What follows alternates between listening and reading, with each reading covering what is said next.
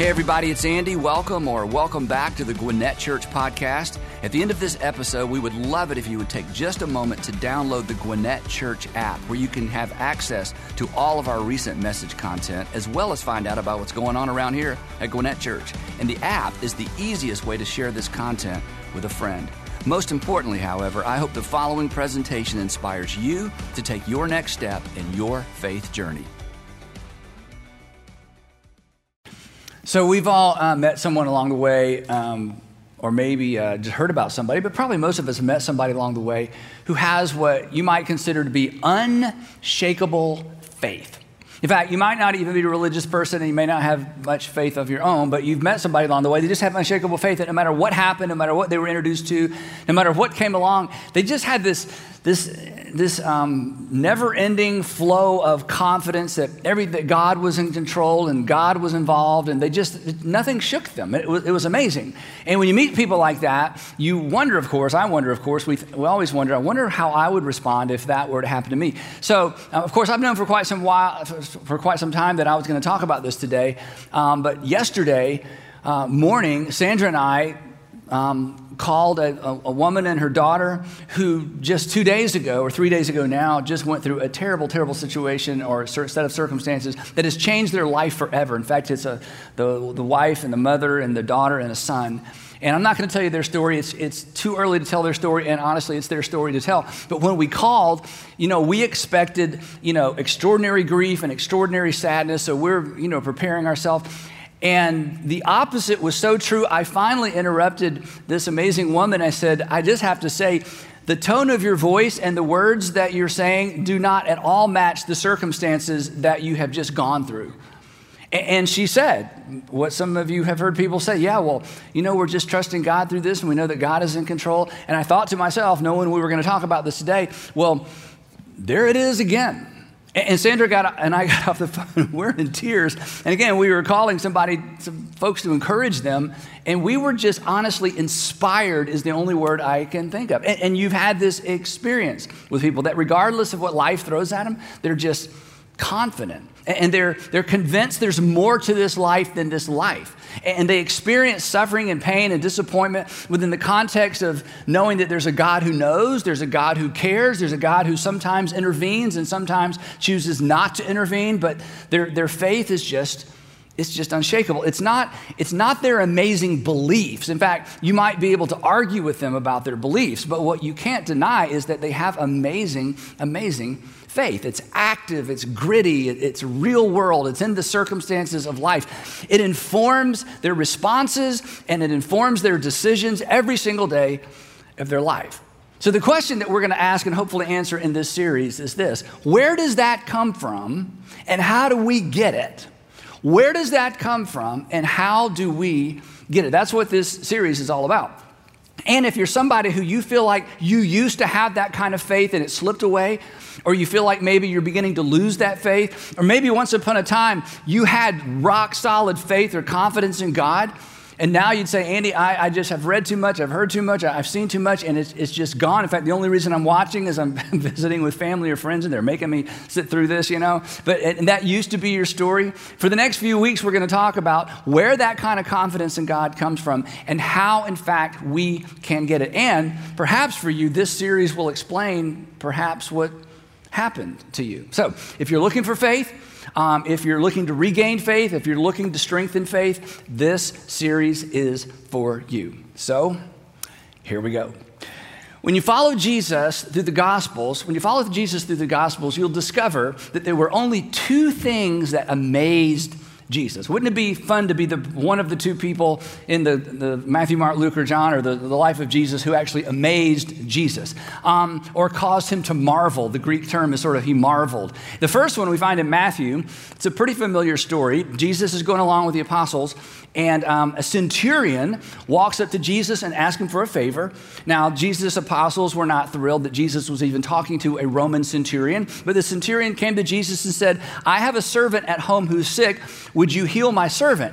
Well, the way this group thought about God, they assumed that God was not in favor of the Romans and certainly wasn't in favor of centurions. And if Jesus really was a man of God, he's not going to go to the home of a centurion, uh, contaminate himself, become ceremonially unclean to heal his servant. So they, I guess they expected Jesus to say no, but in fact, Jesus said, sure. And Jesus offers to follow this centurion home. And the centurion turns to Jesus and says, you don't need to do that. You don't need to come home with me. I know how this works. I too, like you, Jesus, I too am a man under authority with soldiers under me. And the soldiers who are under me do what I ask them to do, not because of me, but because of who I represent. I represent the Roman Empire. So they obey me because of who I represent. And Jesus, I've been watching you, and I know there's more to you than people think. And I know that you could not do the things you do if you were not under something bigger or someone or something or someone bigger than yourself. So Jesus, I know how this works because I, you know, I, we have something in common. So um, if you want to heal my servant, just do what I do. Just issue a command, and I believe it will be done. And when Jesus heard this, when Jesus heard this, the text says that he was amazed. Thaumazo is the Greek word there. He was amazed. He was astonished. Um, he was impressed.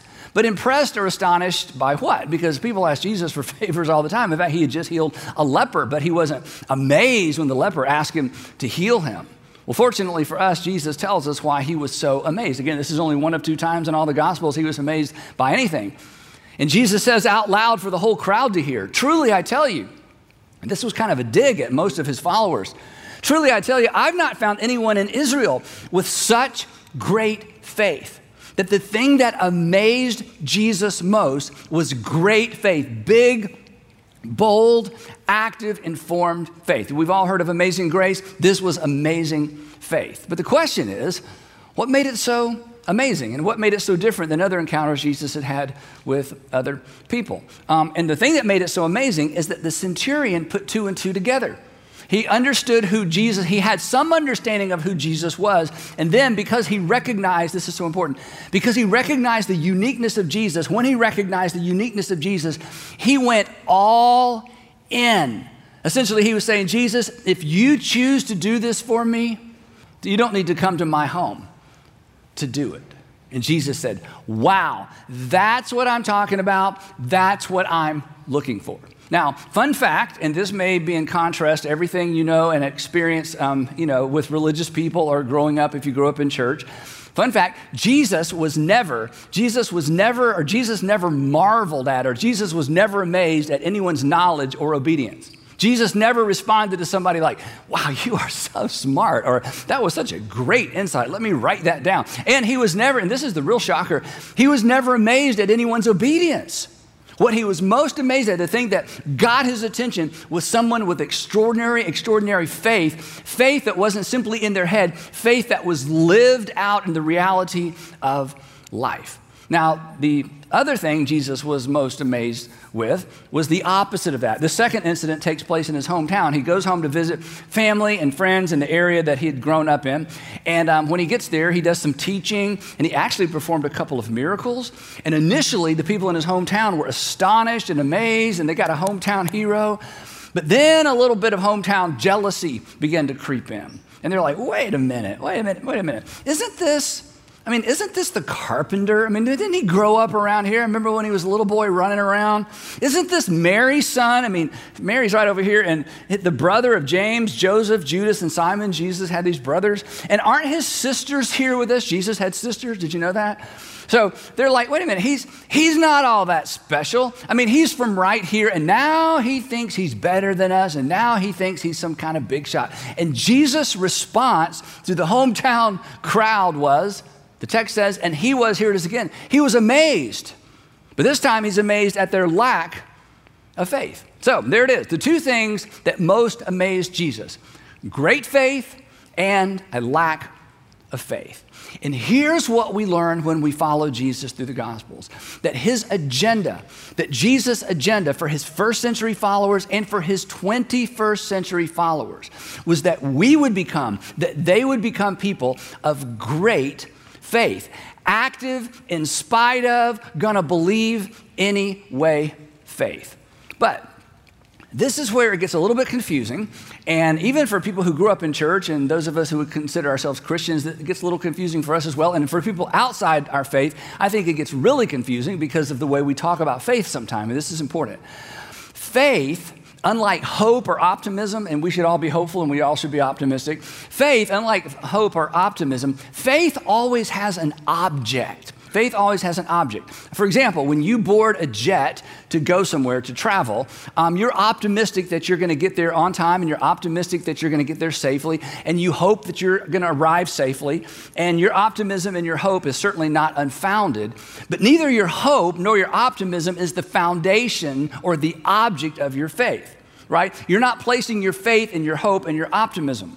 You're placing your faith in, or you're anchoring your faith to the mechanical integrity, right? The mechanical integrity of the jet and the judgment of the pilot. Those two things are the object of your faith. As a result of having something to anchor your faith to, you're optimistic.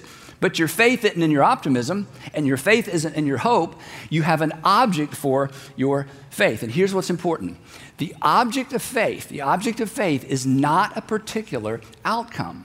In other words, faith, the way that Jesus talked about faith, faith that we find in the New Testament, isn't, well, I think everything's gonna be fine. I just have faith everything's gonna work out. I have faith that everything's gonna be fine. Actually, that's just hope and optimism, and that's fine.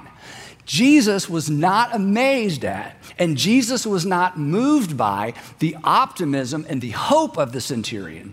What amazed him was that this centurion recognized that Jesus, as an object of his confidence and an object of his faith, could do things that otherwise could not and would not be done. So the point, this is so important, the point of Jesus' ministry, the point of Jesus' earthly ministry was that he established himself as the the object of faith. And this is why when you read the Gospels, um, and if you grew up in church, you heard this over and over, that people were invited to place their faith in or their confidence in Jesus, to trust in him. In fact, on the night of his arrest, before he was arrested, Jesus had this long, complicated, um, really challenging conversation with his apostles, and they were they were so upset and they were a little bit confused. Jesus was introducing some new things. Um, it was just disturbing. And so toward the end, he says to his apostles, he says, hey, don't, don't let your hearts, don't let your hearts be troubled. In other words, I don't want you to worry about all this. You believe in God, don't you? Now, and when he said you believe in God, he did not mean you believe that God exists. That's different. In fact, John, who wrote this, who copied this for, who um, brings us this, it's so interesting. John created a phrase in Greek that doesn't show up in any other Greek literature before this time, which is really phenomenal. And the reason is, in the Greek language, there's no word for trust. There's just the word belief or belief or beliefs. And so John is getting at something beyond simply believe that. He's not saying you believe that God exists. So he takes the Greek word verb for believe and he marries it to the preposition in, like I N. In Greek, it's epsilon nu or E N. And this is the first time these two words ever appear together. And it communicates something beyond believe that. It communicates what we say in English as trust in. And so John says, look, you guys, Jesus says, look, you guys, You, you trust in God, don't you? Not believe that God exists. You trust in God, don't you? And they're like, yeah, we trust in God. And then Jesus says this. This was so blasphemous. He says, believe also, just like you believe in God, I want you to believe also in me. Just as you trust in God, I want you to trust in me. In other words, he says, guys, I want to be the object of your faith. I want you to trust me like you trust God. And in saying this, he has established himself once again as the object of their faith and ours, which is a big deal. But there's something on, something else going on here as well. And again, this is so important. We talk about it from time to time, but I don't think we can talk about this too much. Something else was going on. Jesus, Jesus positioned himself as the object of faith. Jesus positioned himself as the object of faith because, in other words, Jesus wanted to be the focus of their faith because while he was on the earth, Jesus came to explain or to show us what God is really like. He came to reveal the true nature of God. Now, If, if we were to do a survey today of everybody watching or listening or th- those of us in the building, and we were to give a quiz about what is God like, we would probably get all kinds of answers. In fact, one of the reasons that you've been disappointed with God or perhaps quit believing in God is because of your assumptions about God, right? Um, when Jesus showed up, even though he showed up in a religious community, they had many, many, many assumptions about what God is like, and many of their assumptions, in fact, perhaps most of their assumptions about what God is like were absolutely wrong. And one of the reasons Jesus came was to reveal and to explain what God is actually like, to correct some of those incorrect assumptions. In fact, he was so clear about this that it was offensive to the people who thought, no, we know what God is like. We have a box and God's in there and our job is to explain God to everybody else. And Jesus kept contradicting the God that they tried to keep in the box. And Jesus was clear. If you want to know what God is like, watch me. If you want to know what God is like, listen to me. If you want to know what God is like, follow me. So of course this was extremely offensive, but at the end of his ministry, he demonstrated the fact that this is in fact why he came. So he could say to the apostles, you trust in God? Yeah, we trust in God. Well, that's a little bit difficult. Anybody seen God? Nope. Trust in me. So throughout his ministry, and this is why you should read the Gospels. In fact, if you've lost faith or confidence in God, read the Gospels with this question in mind. What do I learn about God from Jesus? Because Jesus came so we could know what our Heavenly Father is like. And I'll tell you why he did that in just a minute. So they're walking along one day. Um, this is in John chapter nine. Um, again, another kind of famous story. The apostles, you know, see this blind man, this young man. And of course, they think they know what God is like. And the, the God that they know of is a God that punishes people with illness and sickness. So this young man is blind, so clearly he must have sinned. That's why he's blind. Or maybe he didn't sin. Maybe God is punishing his parents by allowing their son to be blind so that they would suffer and he wouldn't be able to support the family. So they say to Jesus, hey, we know how God works. God punishes people with illness. So tell me, Jesus, tell us, Jesus, who sinned? I mean, it's just two options. Who sinned, this blind man or this blind man's parents? And Jesus says, that's not how it works. That's not what God is like. Your whole life, you've grown up thinking that God punishes people with illness. God did not punish this man with illness. He is not blind because somebody sinned. They're thinking, but our whole life, that's how, why we, that's how we thought it worked. Jesus is like, that's why I came. So Jesus is teaching one day. He says, love your neighbor. Um, they'd all heard that before. A man stands up and says, oh yeah, I know, love your neighbor. I get that. But I have a question about love my neighbor. Um, which of the Judeans that live around me do I need to consider a neighbor and actually love? You don't expect me to love all the Judeans. And I assume, you know, God doesn't love everybody. God mostly loves the Judeans, the sons and daughters of Abraham. So which of the sons and daughters of Abraham am I responsible for loving and treating as a neighbor? Because that was what God is like. God can't love everybody equal. God has, God has favorites, right? That's the assumption. And Jesus responds to this question with one of the most famous stories he ever told, the story of the Good Samaritan. And in the story, he does a very brilliant thing. He takes someone that no one in his audience would like, a Samaritan, and makes the Samaritan the hero of the story. This is really a story about racism, because neither group liked the other group. And suddenly someone they just would not have anything to do with is the hero in the story. It was so disruptive and so disturbing. But his point was simply this: God doesn't have favorites. God doesn't have favorites. A neighbor, and then Jesus, this is so amazing. In this moment, and his audience didn't know this was unfolding. In this moment, Jesus redefines neighbor for every single person in every single generation from that point forward. He says, a neighbor is anyone who has a need that you can meet. That's a neighbor. A neighbor is not, is, your neighbors aren't the people who look like you or even like you. They're not the people who live like you or even want to live like you. A neighbor is someone that has a need that you can meet. Jesus says, love your neighbor. Those are your neighbors. And he redefines how God views people, the people who are like us and the people who are nothing like us. And they're like, wow. You have heard it said, Jesus said, you have heard it said, love your neighbor and hate your enemy. To which his audience would say, well, not only have we heard that, I mean, that's the way it is, because God loves his friends and God loves his people and God hates his enemies. I mean, duh. I mean, if it's good enough for King David, who clearly hated his enemies, if it's good enough for King David, it's good enough for us. Besides, Jesus, what's the alternative? Jesus says, oh, here's the alternative. Here's what God is like. I tell you, like your Father in heaven, you are to love your enemies, to which they say, but wait, God doesn't love his enemies, to which Jesus would say, actually, he does. And later, much later, the Apostle Paul would write, while we were still sinners, while we were enemies of God, God sent his son to die for us. They had it all wrong.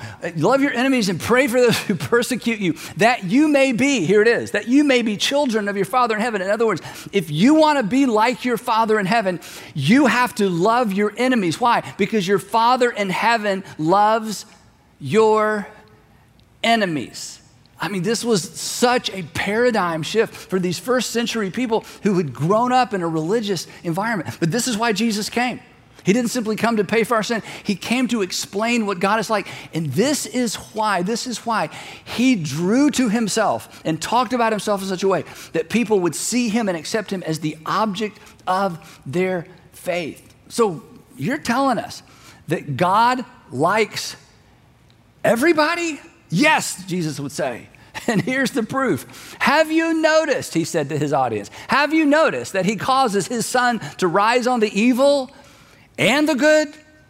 Have you noticed that when the sun comes up, it comes up for everybody? And when the sun goes down, it goes down for everybody? Have you noticed that he sends rain on the righteous and the unrighteous? Have you noticed that the rain doesn't stop with the Gentile crops, that it rains on the Judean crops, the Gentile crops, the Samaritan crops, and the Galilean crops, that when it rains, it rains, and when it stops, it stops? Have you not noticed that God extends his grace to everyone? This was so different. They had God wrong, and Jesus showed up to make it clear and to reveal the nature of his Father in heaven. And this is why he demanded or asked to be the object of their faith, because to trust in him as he presented himself was an invitation to trust in God as God actually is. So here's the, the moral of the story, and it's a little bit disturbing. It's not original with me. And what I do, I try to never, ever be original. If you want to know what God is like, if you would like to know what God is truly like, and if you've been disappointed with God, if you'd like to discover that perhaps your disappointment with God had nothing to do with what God is really like, if you really want to know what God is like, don't begin in Genesis. You begin with Jesus. Because Jesus isn't simply a chapter in the story. Jesus is the story. And I tell you who understood this better than anybody who ever lived was the Apostle Paul. Because Paul, as most of you know, steps onto the pages of history as someone who th- thinks that Christians are just a cult. He would refer to it as a Nazarene sect because Jesus was from Nazareth. And he decided this needs to go away, and it needs to go away quickly. He did not believe Jesus was a Messiah, Son of God, did not believe he rose from the dead.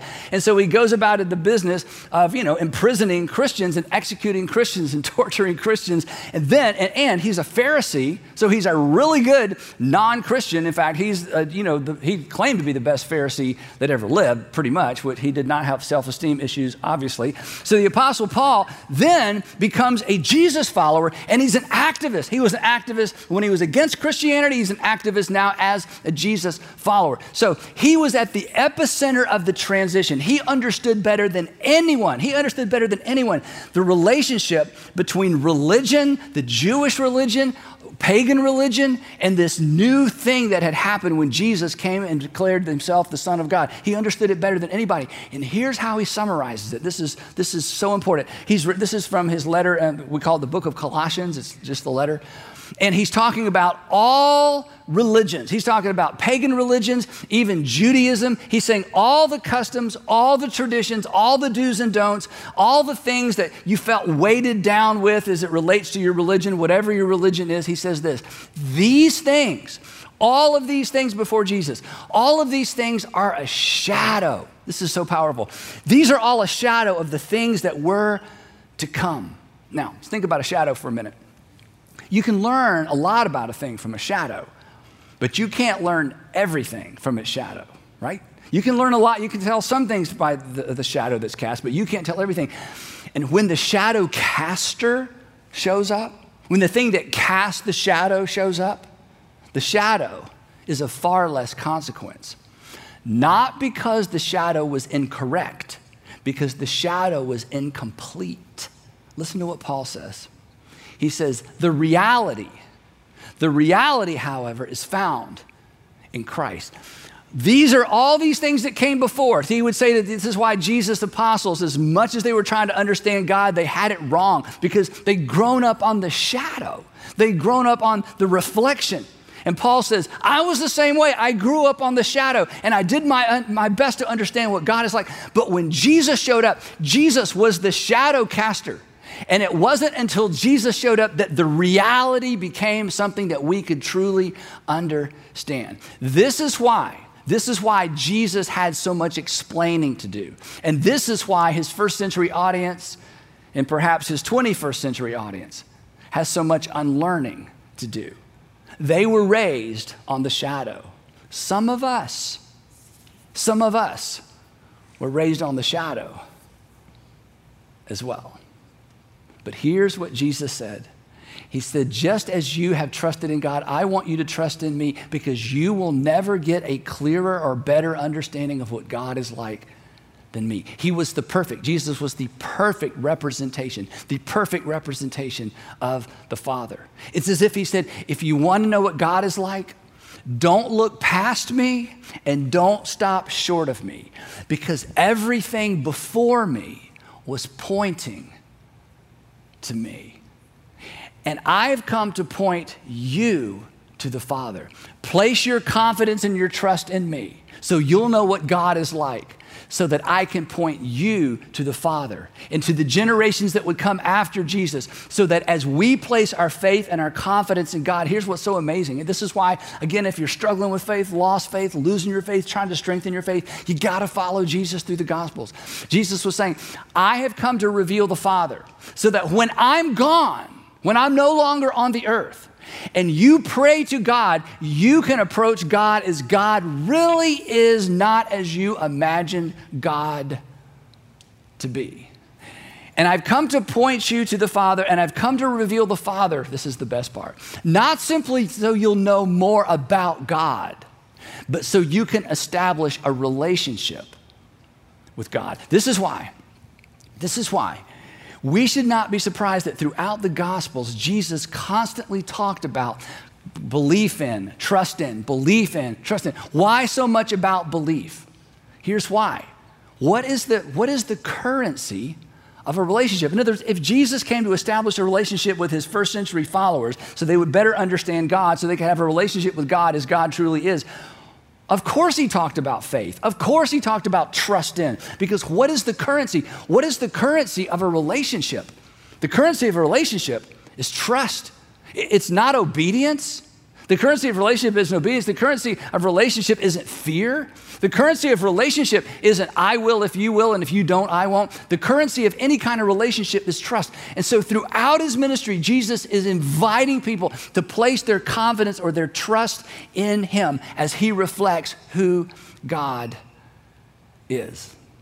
So that's why when you read the book of Genesis, the beginning of, you know, the beginning of the book of Genesis, What, think about this, what was broken in the Garden of Eden between God and mankind? What was broken in the Garden of Eden was trust. So again, Jesus says, I want you to view me, to his first century followers. I want to be the object of your faith. I want to be the object of your trust. And I want you to trust me when I tell you what God is really like. And then when I go away, when you think about God in heaven, God, your heavenly Father, you'll know who God is, what he is like, and you can have a relationship with him because you'll know you can trust him.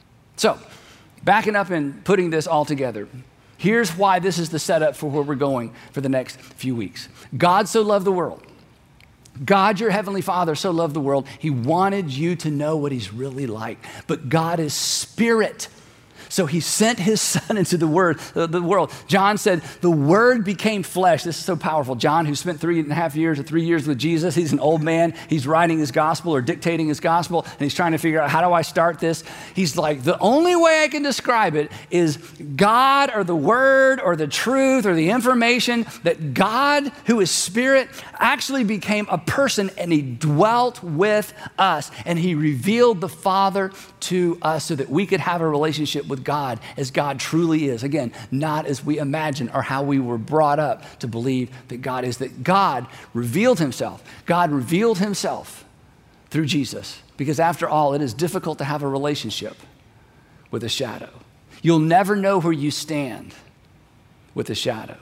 And since trust and faith is the currency of an authentic relationship, of course, Jesus, Jesus invited people to trust him or to place their faith in him. And in doing so, they were trusting in and establishing a relationship with God, their heavenly Father. And then here's what we discover throughout the Gospels. And here's what you have discovered, many of you, in your life. And here's what you've discovered in talking to people who have this, this amazing, unshakable faith in God. That God, just like you, that God, that God is most honored, just like you're most honored. God is most honored by our living, active, death-defying, in spite of, trust in him. This is how God is most honored, and this is the way that you're most honored. Isn't it true that if you have a friend or maybe a son or daughter, a husband or wife, and the circumstances make it look like you're not trustworthy, but they decide to trust you anyway because they trust their, you are the object of their confidence and their trust in spite of circumstances, in spite of what somebody else said, in spite of the fact that you were late, in spite of the fact that it didn't happen the way they thought it was going to happen. It looked like a promise was broken, and they just decided, you know what? I trust him. I just trust her. That's, that's, not, that's not consistent with who I know. That's not consistent with the person I married. That's not consistent with my son. That's not consistent with my mom. I know what you're saying. I know what it looks like. But no, I trust him. Is, is there anything more honoring than that? Well, in the same way, God, your heavenly Father, is most honored, is most honored by our living, active, death-defying, in spite of, trust in him. This is what having a relationship with God actually looks like, because this is what most amazed Jesus. It's what he invited people into. And this is how Christian maturity, as we're going to talk about in the next few weeks, this is how Christian maturity is actually measured. That God, our heavenly Father, wants us to mature to the point that we, like some of the people that you know, heard of, and have met, that we would mature to the point in our faith that anytime there's a question, anytime there's a challenge, we would ask this question: okay, that's not what I signed up for. That's certainly a surprise. That didn't go the way I thought it would be. I never thought I would find myself in this situation. But what would I do if I was confident God is with me? What would I do? What would someone who is me do in this circumstance, facing this, facing this uncertainty, facing this horrible news that has changed my life forever? What would I do if I was absolutely confident that God is or was with me? And when you meet somebody like this, they're amazing, aren't they? They're inspiring. They forgive. They love. They show up. They step up. They step out. They don't deny reality. But their faith isn't right here. Their faith isn't just here. It's here, and it's in their hands, and it's in their feet, and it's in their words, and it's in their countenance, and it's the way that they respond to life. And this is what Jesus invited his first century followers into, and this is what he has invited you into, and it's what he's invited me to as well. And when we see, when we see that kind of faith, when we see that kind of faith, even if you're not a person of faith, even if you used to be a person of faith and walked away, even if you're, you know, you're not even sure there's a personal God, when you see that kind of faith, isn't it true there's something in you that wants that kind of faith? And you wonder how they got it, that confidence, that peace, that ability to continue to put one foot in front of the other, even though life is nothing like it was a minute ago, an hour ago, days ago, a week ago, a year ago. Well, how they got it and how they've maintained it is really what this series is all about. But it's not until we recognize that Jesus came to establish himself as the object of our faith so he could hand off his heavenly Father as the object of our faith. And it's not until we understand that Jesus is the perfect reflection of who God is and who God loves and what God does and how God views the world. It's not until we understand that that we're able to take the next steps to create and to embrace enduring, active, in spite of, death-defying faith. So for the next few weeks, we're going to talk about how we do that. Now, I'm convinced, and I'll tell you why in a second, I'm convinced there are actually five things, five dynamics, not things that you do, this isn't a to-do list, that there are five things that grow or blow up a person's faith, blow up in a good way, make it big. Now there may be seven, there may be ten, there may be twelve, but I'm convinced there are at least five, and I'll tell you why.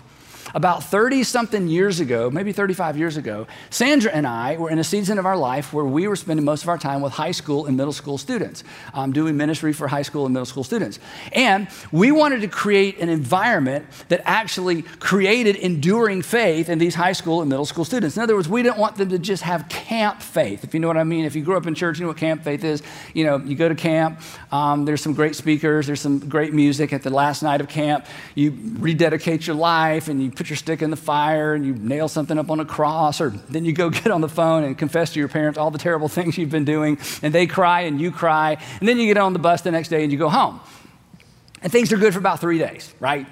But you just, you just didn't have the tools. You just didn't have what it took to, to have enduring confidence and faith in God where you live your life dependent on God. So we just didn't want to keep doing that. And so we began to ask, you know, the, the we, we wanted this generation of students to have an enduring, and we, we talk about this all the time here, an enduring faith of their own.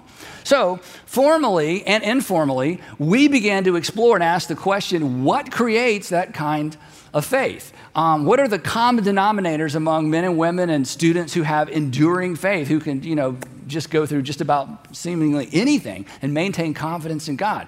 Basically, we were asking the question, what fuels or facilitates the development of enduring faith? Um, faith that goes the distance from uh, childhood all the way through adulthood. We were asking, what are the essential ingredients, so to speak? What are the essential ingredients that when stirred together result in enduring confidence in God? And again, we would ask people to tell their stories, and every time we would hear a faith journey story, these five things showed up every single time. And again, straight out of the teaching and the life of Jesus. So we began to refer to these things as the five faith catalysts, the five things that blow up or grow up a person's faith. And the reason this is so important, regardless of how old you are, regardless of what season of life you're in, an active faith in God, an active faith in God actually looks different in every season of life. That's why what we discovered has been so powerful and has made such a difference in my personal life and in the lives of so many people.